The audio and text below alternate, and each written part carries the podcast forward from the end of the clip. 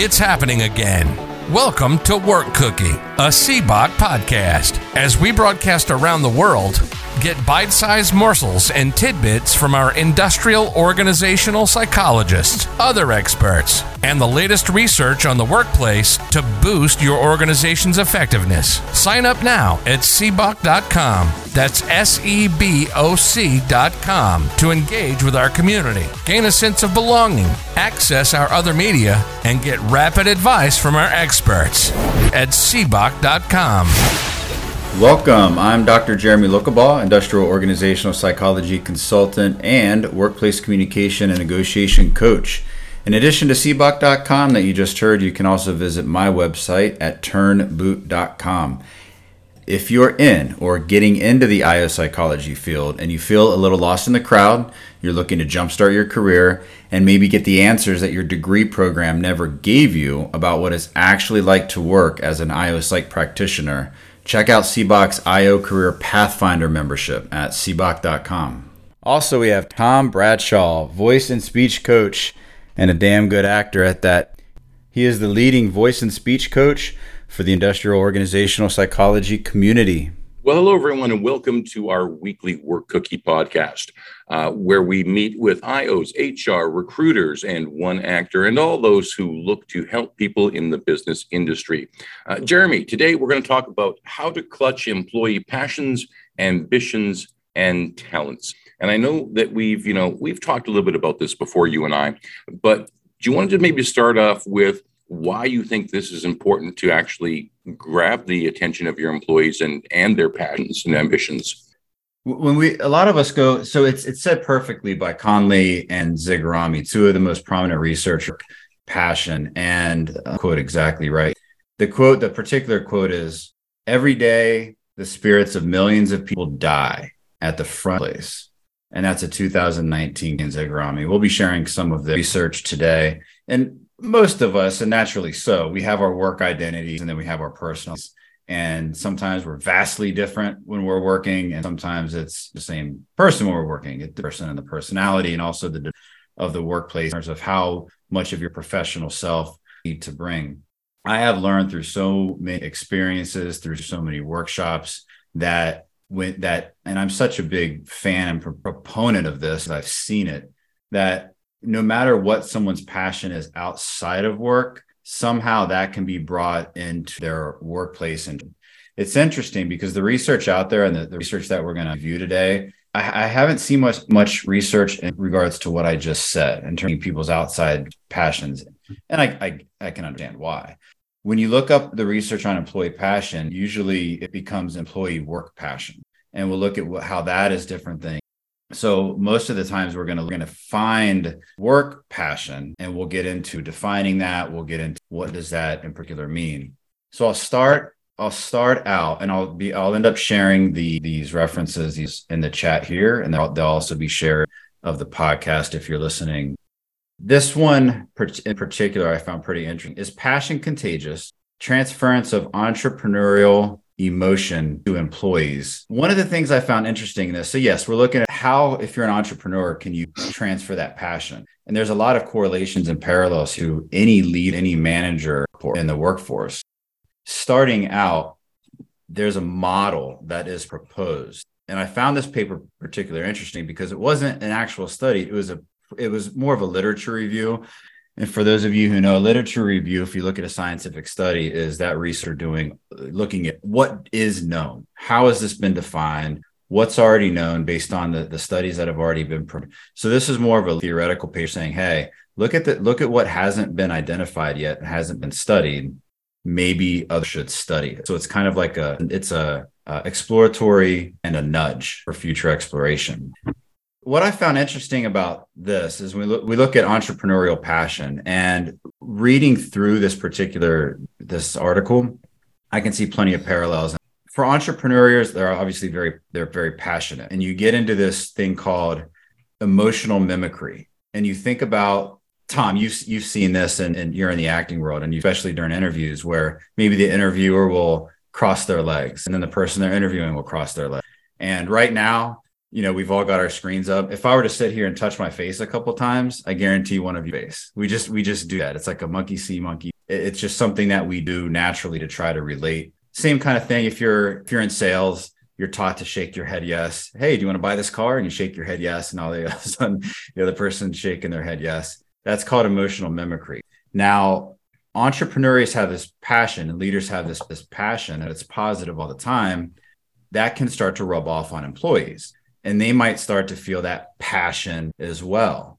But the thing is, that won't really stick. So there's other things that need to be done. And that's where when you look at this model of, okay, if you're an entrepreneur, if you're a business, you have passion. If you work more towards the transformational leadership aspects where you're aligning goals, you're aligning ambitions, aligning talents, you're, you're, uh, what makes them tick, you're speaking their language, that's when you get into the dual effect here of not only just the passion, which is positive and intense that can rub off, but now you start to add the next ingredient.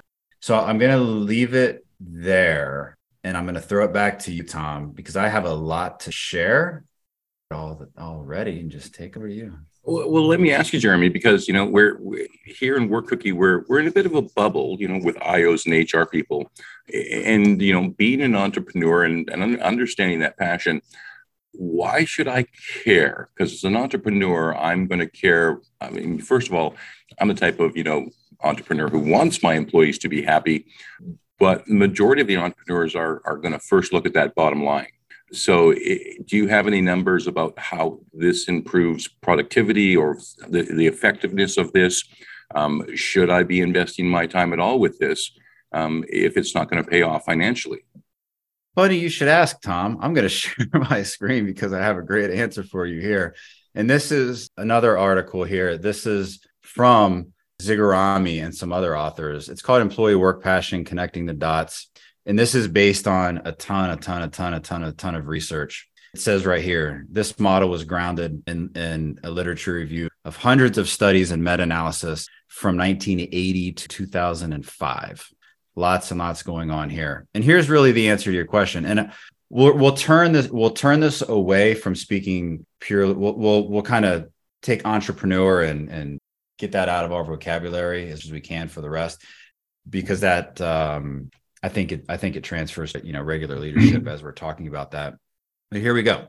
And I'll read a little bit verbatim, a little paraphrase here.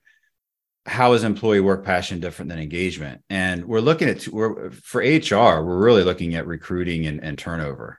We want obviously people to stay. And when you have more retention in the workplace, that has a lot to do with work continuity, skill continuity. Obviously, you're not you know engaging in that recruiting process, which is you know work hours and all the costs that it takes. So both organizational and job factors factors influence uh, someone's level of their actual work passion. But when you look at just engagement it's associated with either job commit a job commitment and here we're thinking about things like burnout and well-being or organizational which is their intent to stay what is their what are their reasons to stay? Are they emotionally attached to the to the workplace which is the the best indicator that they'll stay or is it more normative? I'm staying because um, you know i feel i have to they give me a job and also if i leave obviously i won't have a job in those those when we look at employee work passion we're we're looking at social cognition appraisal theory. So now basically we're looking at not just what they're feeling but what they're thinking as well this whole thing of the cognition aspect because no longer are we looking at just engagement where all right they're engaged they're actively engaged or they're actively disengaged meaning they're trying to sabotage your company. But here we're looking at what are their in- intentions and also that cognitive aspect of it. Now back to your original question tom because you know i love to dance around and come you know go around jupiter and try to come back. All of these things if someone is passionate about their work, they're passionate about the organization, they're emotionally attached, they're going to get bottom line is they're going to stay and they're going to give their discretionary effort. Discretionary effort, just like discretionary spending, it's spending when you don't really have to. It's that extra money that you have in your pocket that's left over from your budget. It's the same thing with discretionary effort in the workplace. They don't really have to stay a little bit longer. They don't really have to, uh, you know, help someone else with their, but that's what they do when they have that work passion and also when they're engaged because they're thinking, yes, I like the company. Yes, I want to stay. Yes, I like my work. My boss looks at what I'm passionate about, what I'm t- my what my talents are, and I can go to my boss. If I if I went to my boss and said, "Hey, boss, what are my biggest talents? What are my biggest skills? What am I passionate about? And what are my ambitions here or in another company?" My boss is able to say, that. and that's a good question for all of us to ask ourselves. If we asked our bosses those questions, would they'd be able to answer them? And for all the leaders out there are you able to answer those questions if in fact your employees so there is a ton that goes to thinking about this passion um, this passion concept. I'll answer for the majority of leaders no.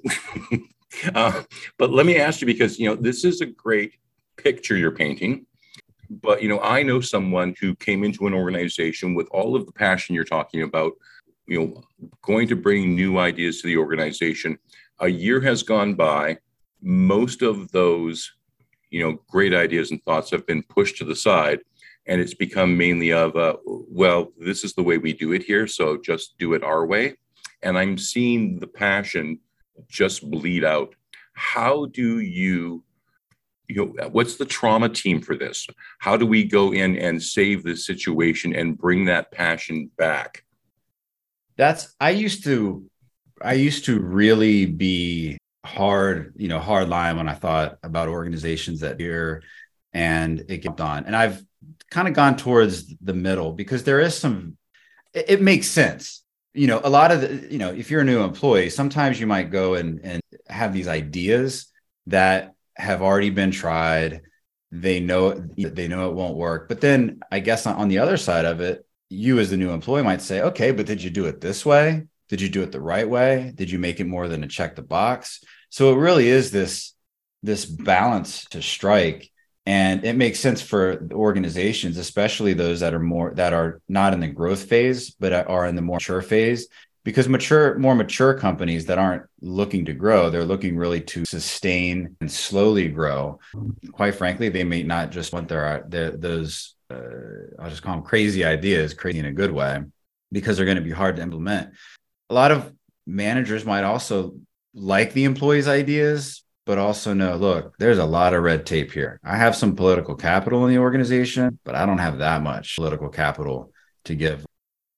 There is a way to do it though. And the what those managers and those can do is talk about those ideas.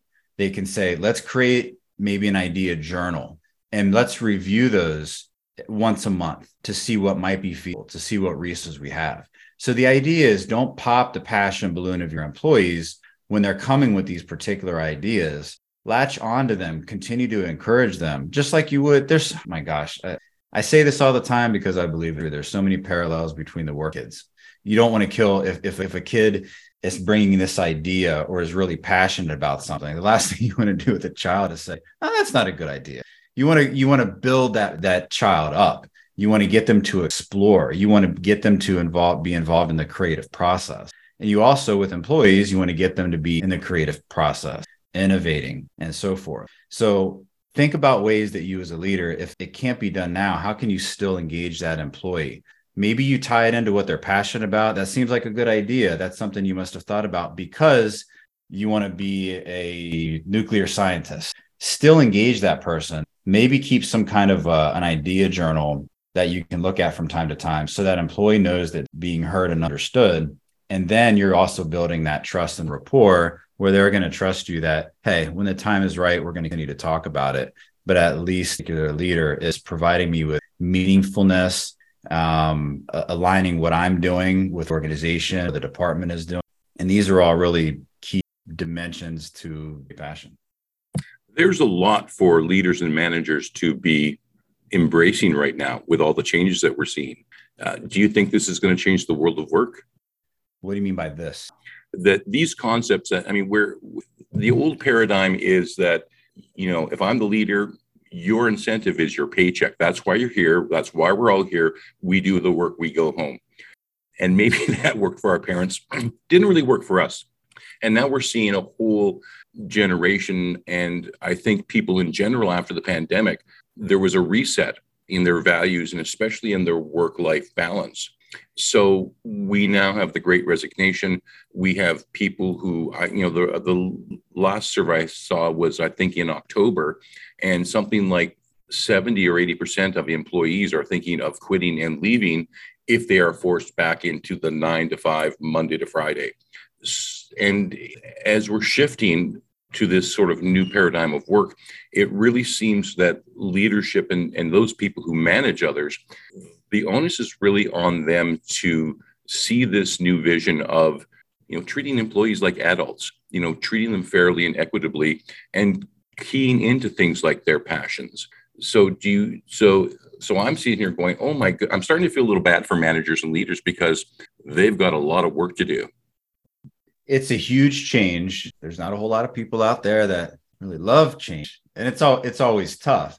And part of that is how will this make things better? And how can you envision out you know what happens if? It's about asking those questions. What happens if we do this? What happens if we start to focus on what our employees are passionate about? Again with sticking in line with you know project management goals and and also looking at the i mean it's really a lot of this is all about the retention aspect too because we're looking at that plus productivity. But when you're when an employee is at your workplace and they're living within their passion every day and they're able to to get excited about things and not that have, have that passion balloon pop whether it's getting on a committee, uh, you know, a work committee, whether it's an idea, whether it's I'm excited to cross train, whether it's uh, I want to be an advocate for another employee, and having those kinds of ideas and whatever they're passionate about, or even creating, you know, a side you know, kayaking or bicycling group within the workplace that they can do after hours, whatever those passions are. If you can latch on to those, it's going to be tougher, tougher for an employee to say, you know what? I'm going to go to another company and just really gamble that they're going to allow me to to live my passions out during the day. And I'm really going to make that gamble that my new boss is going to be able to after a couple months say, "Yeah, I know what your passions are. Yes, I know what your ambitions are when you're without or move. Yes, I know what you're really talented about. Yes, I know what's important." because that's built up. And if your manager is doing that now, that all makes it tough for an employee to leave. And again, it goes back to discretionary effort. Do managers have it easy? No, it's a, it's a huge paradigm shift. And think about it too. Man, a lot of the managers would love this themselves. So now those managers are saying, well, my manager has it tough now. So it's a lot of managing up in a lot of different senses. It wouldn't be a bad idea for a company to make some kind of initiative not just to check the box, have it ground floor where it's conversations amongst managers, turn some meetings and meaningful meetings where they're talking about how can we get the most out of our employees? We're paying them a salary until you're really looking at what those these want to and can bring to the organization. You're not really getting your money for the salaries that you're. And with the new accounting methods, you can actually calculate that and those employees that you retain actually increase the the positive side of your bottom line. Uh, so we might have some advice here for people. Uh, Lee, let's go to you. Uh, first, I want to say that me. I love the idea of an idea journal. I hadn't actually thought of it in those terms. I, I love that idea. Um, but you know, this kind of ties into so many topics that we talk about. I mean, the the communication aspect of this is huge, and you know, I've seen that, you know, newer person come in with uh, just bubbling with new ideas and just watch them have their soul crushed because they were just shot down and not no explanation no anything just no or even worse that's stupid. And you know and and to have someone to actually sit down with them and say uh, that's a great idea uh, and we have tried that before and you know have a conversation you know and say you know this is why it didn't work before and then you know do you have a different idea? You know and you know and this comes back to the difference between managers and leaders too. I mean the you know do what i tell you to versus the the more collaborative effort and uh and actually i think this is something that where you can really kind of take a, a note from the military too that you know in the military we're 24 7 right so you know your people because you have to deal with your people 24 7 and you know, something happens at two in the morning in the military, you call your boss. In the civilian world, your boss is going to be like, why the heck are you calling me? And so you spend a lot more time getting to know your people and getting to know their family and you know that sort of thing than than is common today in business. You know back in the days when people worked 40 years for a company i mean yeah you knew their families and else but we don't really do that so much now. What i do see is a is a potential for a huge paradigm shift here because when we get more collaborative and when we do uh, shifting teams uh, we actually had a really fascinating conversation on teams makeup yesterday and about how don't just stick somebody in a team and forget about them, but change it up by the task. So instead of locking someone into a particular job title and job description, allow people to move around as the work changes. And so, you know, if, if Bobby has got a particular skill set that will work on a particular project, great. Let him move to that. And then let Susie, who has a different skill set, move over to take, you know, whatever that was. And so everybody improves, everybody's happier because they're doing something they're enjoying. And on top of the employee buy-in, when you really get people passionate about what they're doing, they think they feel listened to, they feel like their ideas are valued, uh, even if they're not implemented, then you have the, the the benefit we've talked about about them staying, but you also have the added benefit of when somebody says, "Hey, where do you work?" and they're like, "Oh man, I work for the best place ever. And, you know, and you've seen these people that, you know, they just, they're glowing. I mean, they're out wearing shirts with their employer's name on it and stuff. You know, they're, they're, they're advertising, you know, the best advertising you're going to get. And we have to change because, you know, even if you're in the fast lane, you're going to get run over if you just sit there. So we got to change. Yeah, you know, it's interesting. that we I recently had a conversation with Glenn Gaudet, who is the co-founder of GaggleAMP, and, and he talks about how you can actually use your employees to you know become advocates for your organization. And he invites all of his employees to go on you know websites like glassdoor and and you know rate the company because he wants people to understand what it's really like to work there. Uh, jeannie let's go to you so I wanted to say, you know, there's a couple of things that uh, Jeremy had said, you know, and Lee both, where uh, the organizations, there's such a thing that's called change fatigue, where the companies go through over and over and over again and try different things, and people, employees get sick of trying and and ch- changing. Um, but a company that has an official organized change management program um, I mean, there's a lot of different ones out there. Six Sigma is one of them.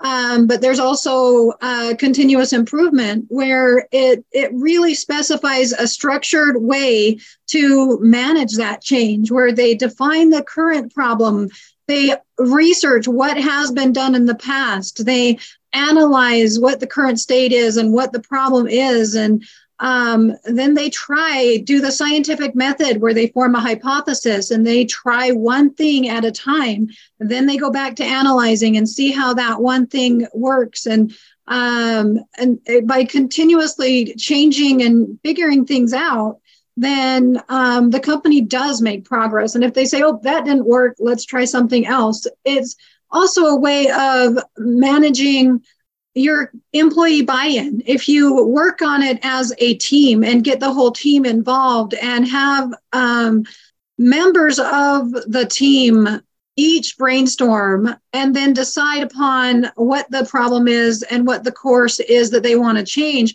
you'll gain more of that employee buy-in and you'll gain some of that passion back from the the old people and the new new people because you're actually asking for their opinions and you're asking for uh, you know what what will work better. And you know jeannie i think you you've hit on something really important that you've got to bring the expert in that you know you you need that expertise. Um, we all have smartphones now and and i can tell you, you know, there's a small production studio in your smartphone. But I wouldn't recommend you go out and shoot a feature film with it unless you have some expertise behind you. Um, Dr. Martha, let's go to you. Oh, wait, Jeremy, I think you're back. Yeah, if I if yeah. I if I may, if I may, I wanted to share this. It'll provide a nice baseline for some of the um, you know the questions that that are asked when you look at passion. And I love what Jeannie said about going through these things in a systematic way that's really important. Is the change actually needed, feasible, and you know, really profitable? Is what I do. So what I'm what I'm sharing right now, and this is from for those of you listening, this is from the uh, article Three Factor Model of Employee Passion, an empirical study in the Indian context. Right now, these are some I wanted to share, and also some of the correlations. So when you look at, so we're looking at four different things: work cognition, what you think about it, work affect, how you feel about it, work rumination, what you're thinking, and how much you're thinking, and job well-being. So these are the things that that have good correlations with employee passion. When people are able to say, I am placed at the right place for as per proficiency. So I'm working in the right place for proficiency. I find my job to be meaningful in this organization. I'm able to conceive new ideas, do the job in a better way. I find my workplace to be a breeding ground of new ideas. Those four factors are uh, have good correlations with with work cognition and employee passion. Work affect they are able to say, I'm enthusiastic about my job. I'm interested to master all the skills related to my job. I'm inspired to achieve excellence at my job. And I always take pride in my work. Always is my work. Now, this is also so workroom. If you're able to say, I avoid thinking about my job in leisure hours, then it seems like you have more work passion. Now, this these two next ones are negatively correlated with work passion. I think about my job while commuting, my work while commuting, or I think about my work while doing.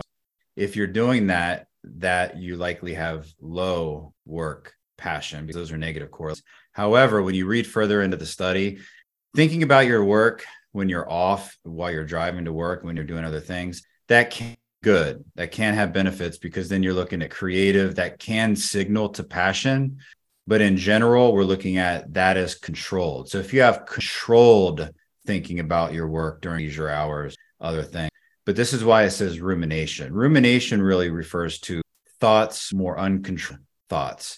In a sense, when, we, when you look into clinical psychology, rumination meaning is what that means, ruminating thoughts. And then also, if you're able to say, my job makes me feel excited, my job makes me feel energetic, my job makes me calm. Those also have good quality work passion. Tom, over to you. Interesting. Uh, Dr. Martha, let's go to you. There are a few things that are coming to mind as I'm listening here. I think one of the first things that is important to differentiate is passion and being good at something. Just because an individual is good at something doesn't mean they're passionate about this. And um, I've seen firsthand a young MBA uh, started with a company, and after the first six months, her boss asked her to answer the phones because she was better at it than everybody else. She was really good on the phone. And she told him flat no. She was telling me this story. She told him flat no. I didn't get an MBA to answer phones. I could have stopped at high school. And uh, she was so incensed, she was ready to quit. But uh, her boss backed off. I guess he realized how ridiculous of a um, assumption that was that just because you're good at something, this is where you should be, regardless of where you intended to be with the company. So that's something to consider that what a person is good at is not necessarily their passion, they're just good at it. And then from there, I look at employees who have um, high level of work ethic, conscientious employees who always strive to do a good job. They're out there who just no matter what job you give them, they strive to do a good job because this is their work ethic and this is who they are. That doesn't mean that they're passionate about every single task they're doing. And the third thing that I'm thinking about as I'm listening here is that, you know, there are still people out there, employees out there who keep work and their personal stuff, personal lives separate. So they have no need or desire to bring their passion that they have in their personal life into work.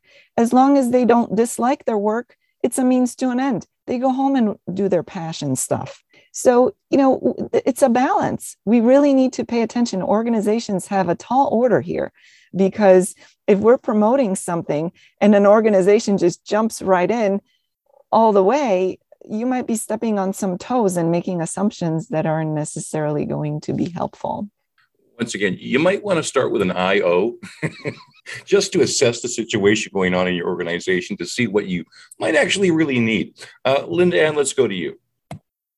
So I um, see this as a, a huge opportunity because where I've worked and, and how I've had the human, the uh, performance management process work has been a tool to communicate all of these things. And so not only was there um, a quantifiable section uh, where you're okay, how are your communication skills? You do the self review and you rank yourself on that. And then the um, manager ranks you on those that particular skill or whatever and you're looking for discrepancy um, are you perceiving the way i'm doing it the same way I, you're perceiving the the the way i'm perceiving the the effort and so it identifies areas for discussion where you're not seeing, seeing things the same way there was a whole nother qualitative section that had uh, questions that asked for different things. What's your most important um, achievement of the past year? What's your best learning experience? What sort of training and personal growth experiences would benefit you in the next year? You know, not just job skills, also your natural strengths and passions that you'd like to develop. What's your level of satisfaction with your projects? And and it would go on. Even and for managers, it was as a manager, what have you done the past year to promote the development of your staff? And um, you know so it goes it goes on. What's the most what are you perceiving as the most important goals and tasks? And you know what can we do to improve the firm? And are you familiar are you happy with the level of feedback you're getting? And all those kinds of things. And and then there's the evaluation of how did you accomplish how did you perform against your goals? And we would take the uh, employees out for lunch and whatever, but the conversations would last two hours, maybe more in some cases. But that was the annual review, and that's an investment in your employees. And they saw it as that. And they appreciated it so much and they communicated their appreciation on that and you became aware of you know what projects did they want to work on because think about this if you're sitting there and you there's a certain kind of project or whatever it is that you'd like to work on and you see it given to somebody you know two doors down and for for whatever reason and you would want to get you get frustrated right? It's like damn i really would have liked that project. Well nobody knew right? So um it and then the the manager it's their job to do this stuff. We're talking about people you know all the things that managers have to do and whatever know that I spent time to train those managers how to do these. The performance evaluation was structured so that it stepped them through the conversation. They had a tool there to use to, to direct that conversation, make sure they hit all those points, gather all that information. Now, the managers should have the bigger picture in mind. Okay, we're going down this road for the coming year. How do I place everybody? How do I I don't know how you want to call it, um, strategize for how I'm going to use my talents um, with my team. But but that's the art of management. But there's ways to train people, and there's tools to use, and there's tools that can be structured to get you there, so that you have this information and the communication has taken place. One of the reasons I, I love talking to you, Linda Ann, is that your views are proactive, that these are really the things HR should be doing. But I find most HR departments are reactive. They're, you know, waiting for the next problem. So how does HR make that shift become more proactive and in my mind really an integral part of the success of this organization? There's two things. One, there needs to be a change in perception. And I get frustrated when I'm working with people that I know in industry and we're talking about certain situations in human resources and they are very um, passive right? Human resources is not a passive position, but it's been treated that way. It's been treated as a glorified administrator. And, and human resources is not that. They can contribute so much more. And I'm going to tell you, it takes courage and it's not easy to be that person in an organization who hasn't made that mental shift yet. But it's it's our job to get us there. And the benefit to it, the outcome is when you have done this, your job as a manager is actually easier. Yeah, I think that's the message we really need to get out. But thank you very much for that. Brendan, let's go to you next. So I wrote a couple of things down. Um, definitely with what Linda Ann is saying is that this idea that HR is so administrative and they can only do this, but I can't help but so, at least in my experience, a lot of that is just a philosophy that comes down from the executive level where it's no, this is all you're supposed to do. And it's like, okay, but that's fine. But as a consultant, I can do so much more than that. And I'm going to show you that. Um, so leading into that also is I think this is very relative to pay philosophies when you when you think about this conversation because you have people now who are going well i want to get paid for the work i did versus and that's why i should be getting this $20000 raise or whatever it is whereas the common philosophy is no you're getting this pay raise for the work that you're about to do. And you know that's where bonuses obviously are supposed to come and pe- play for the previous work but if, if your company doesn't do bonuses it's, it's it's a pay philosophy issue. And then when you are trying to monitor you know this work engagement um, I, I had to write down ocbs because I, the idea of organizational citizenship behavior if you don't see people participating in any of this different programs that you have that are, are geared towards employee engagement then they're checked out you know, OCBs is as simple as, hey, the coffee pot's out and let me run another pot so that the next person goes to get it and it's fresh. Whereas somebody else will just go, yeah, I'm getting the last cup and screw the next person. So, you know, there's a lot of stats, quality stats, just in those observations. Oh, the old coffee conundrum. Uh, yes, I, I've faced that one often. Dr. Martha, let's go to you. I really like what Linda Ann was saying because it made me think about what a, a review should be versus the standard review where it's very much a one way conversation. And then I thought about training for managers because, as you said, Tom, there's so much that falls on managers as we're all going through this change. And, you know, being in mid management, you get it from both sides. But how much training are you getting? Even before we started all of this change that we're living through, I think that was one of the biggest problems. People were put into management positions in so many cases. And it was assumed that they had people skills, management skills, or any kind of skills they were promoted because maybe they had a certain degree or maybe they've been with the company long enough. So while we are recognizing how much is falling on the managers, what are we doing to help them? And as Linda Ann was talking, that that's the first thing I thought about. What are we doing to prepare these poor people to handle this massive change? Because now they're taking responsibility for seemingly everything when it comes to the employee and their well-being do you, you know we've often talked about you know io being the the the longest career that you've never heard about um, do you think that part of what we're seeing is that lack of education that those mid-level managers just don't know there's ios around or that you know they can get special help through the hr department and and we've got to once again promote the message Absolutely. Not only the middle managers, but organizations in general. How many people have no idea what an IO psychologist is? You tell them what you do for a living, and you've got that blank stare you have to explain. So, that is part of the issue. If the organization isn't already set up to provide the right kind of training, and nobody knows that there's help out there, there are people who actually do this for a living can help you um, professionally with this, then we're all kind of just swimming in the pool, hoping not to drown. Yeah, and, and Linda Ann, you know what an IO is, so let's go to you.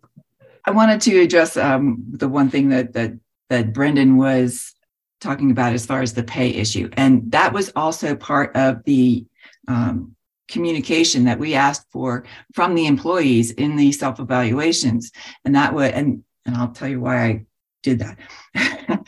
the one of the questions at the very end of that particular self-evaluation was you know do you expect a pay raise? And and what is it? And then how will you ju- how can you justify asking for that raise what's the justification for that raise so we asked them what they were expecting in the way of their perform uh, their salary increase and then why they why they thought they deserved that and so they had to come up with well i did X, Y, and Z. And sometimes, you know, that's news to the manager that they didn't accomplish that you know they, they or they didn't realize that that was accomplished. The reason that was done was i had been i couldn't believe it. It was horrible.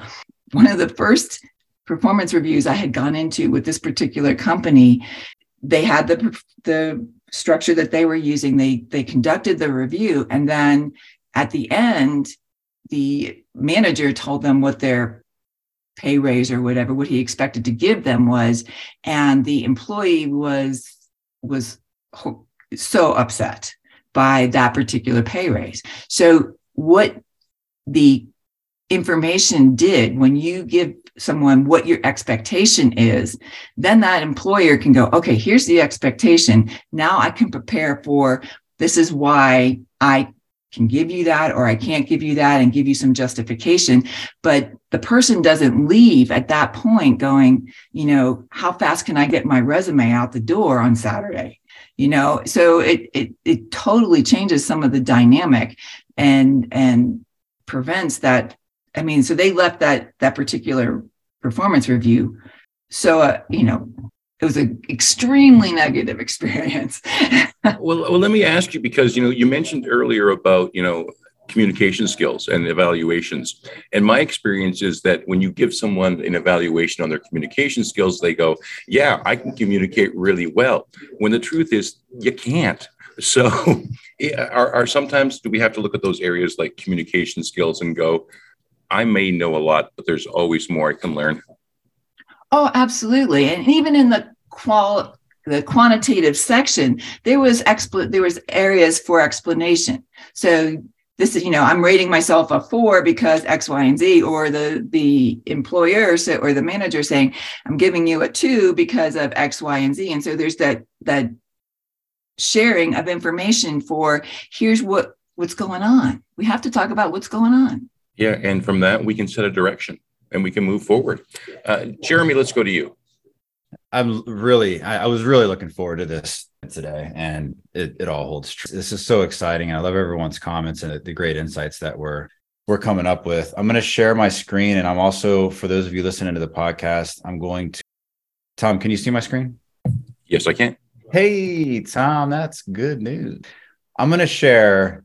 Going back to the the this particular article employee work passion connecting the dots it's by Zigarmi, uh, and Witt and Diehl.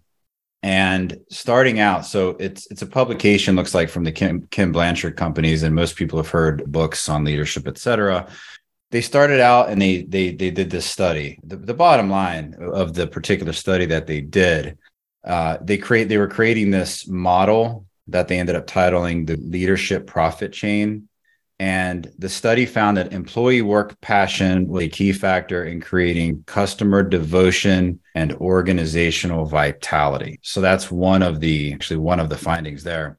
But what I want to do is I want to run through because this is important. It might, you know, might the energy might go down for a little bit for the next couple minutes, but I think these factors are important.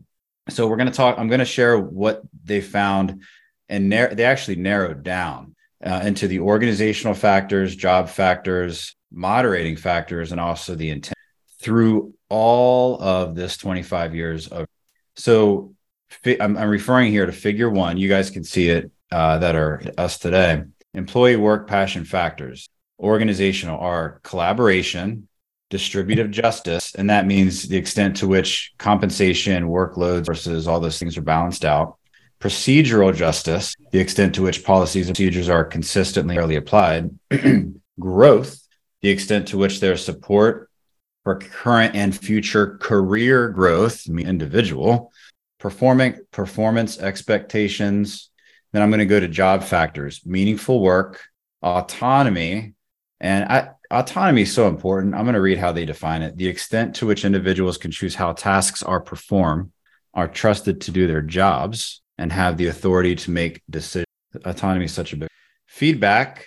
How do, how much adequate feedback and how often do they receive that? Workload balance, task variety, the moderating factors. So here are the things that have you know push something one way or the other. And that's what we're looking at for the moderating factors and connectedness to their leader. How well is their leader building rapport? and building those personal and professional relationship. Same thing with colleagues, connectedness to colleagues. And then intentions here, discretionary effort, which we covered quite a bit earlier. How much this extra effort are they spending on behalf of the organization beyond agreed upon requirements? Intent to perform, the extent to which the individual intends to do his or her job well and work effectively to help the organization. What we refer to as OCB, organizational citizenship behaviors, the extent to which the individual is supporting fellow workers and behaving in ways that are respectful, considerate, and sensitive to others.